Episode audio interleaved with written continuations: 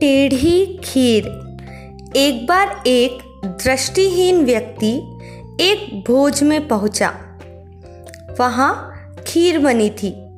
उससे कहा गया था कि उसे आज बहुत लजीज खाना मिलेगा। उसने मेजबान से पूछा, क्या बना है?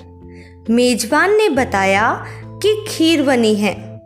उस व्यक्ति ने अपने पूरे जीवन में पहले कभी खीर नहीं खाई थी। उसने पूछा कि खीर क्या होती है? मेजबान ने कहा कि खीर दूध की बनती है और बहुत स्वादिष्ट होती है। व्यक्ति ने फिर पूछा, दूध कैसा होता है? तो जवाब मिला, दूध सफ़ेद होता है। उसने फिर पूछा, सफ़ेद कैसा होता है?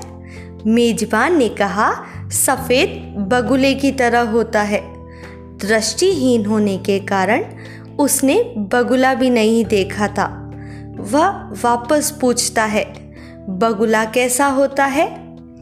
तो मेजबान ने अपने हाथ द्वारा बगुला का आकार बनाया।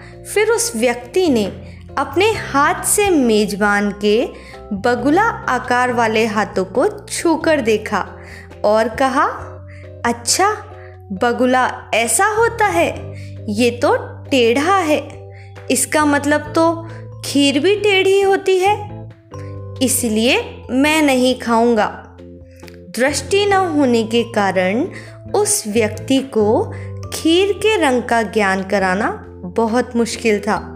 बेहतर होता कि पहले ही उसके मुँह में खीर डाल देते तो उसे बताने की ज़रूरत नहीं पड़ती। इसी प्रकार, जब जब आम लोगों को आत्मा जैसे तत्व के बारे में समझाया जाता है तो उनके लिए खीर टेढ़ी हो जाती है। लेकिन जो तर्क और वितर्क में न उलझ कर सीधे खीर के आस्वादन में लग जाते हैं, उनके लिए उस खीर का स्वाद अमृत के समान होता है। इसीलिए कहते हैं, ज़्यादा तर्क जीवन को नरक बना देते हैं।